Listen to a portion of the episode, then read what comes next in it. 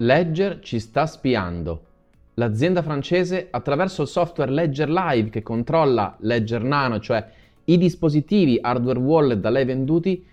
ci spia raccogliendo informazioni come quali coin, quali quantità, quali account, quali operazioni facciamo con il nostro portafoglio e facendolo online evidentemente può raccogliere il nostro indirizzo IP e quindi correlare la nostra identità anche se solo il nostro provider può effettivamente conoscere il nostro nome e cognome, a tutta la nostra attività nel mondo cripto.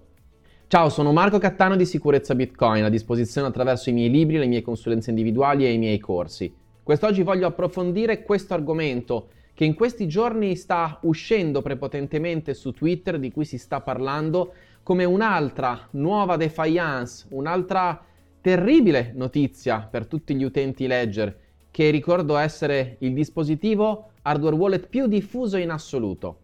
Bene, in realtà non si tratta poi di una gran notizia, perché se andiamo a vedere proprio all'interno di Ledger Live, nelle impostazioni generali,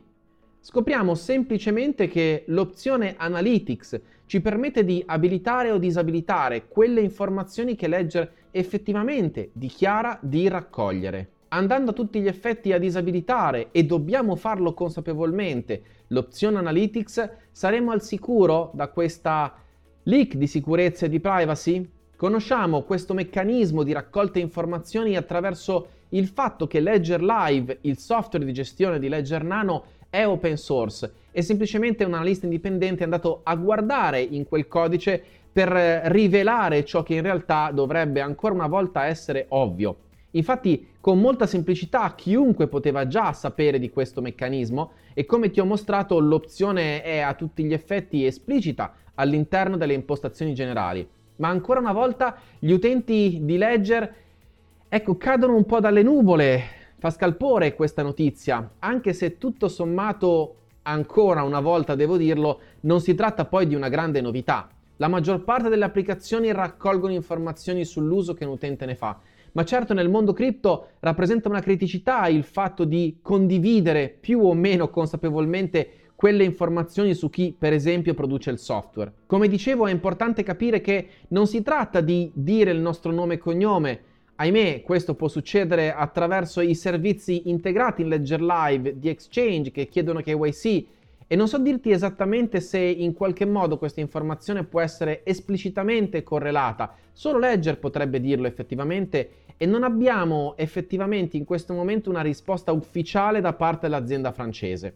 Non dovrebbe stupire, visto che l'opzione è lì sotto gli occhi di tutti, ma certo ancora una volta gli utenti perdono fiducia nel marchio francese. Devo ribadire quindi che non c'è a tutti gli effetti nessuna novità, non è successo e non ci hanno rivelato niente di nuovo, ma ancora una volta L'utente che diventa consapevole di un meccanismo che in questo caso compromette la sua privacy, beh, non può fare a meno che preoccuparsi e pensare a quanto il fatto di utilizzare criptovalute con un dispositivo come Ledger Nano possa mettere seriamente a repentaglio delle informazioni critiche, sensibili come quelle finanziarie. Ti ricordo quindi, se ne hai la possibilità e se usi Ledger evidentemente, di andare a disabilitare questa opzione che normalmente è in maniera predefinita attiva in ogni installazione di Ledger Live. Si tratta di una accortezza importante e in questo caso più che in molti altri casi dove personalmente non porto la bandiera di una privacy portata all'estremo, in questo caso però ti invito a considerare che quell'opzione è utile che sia disattivata,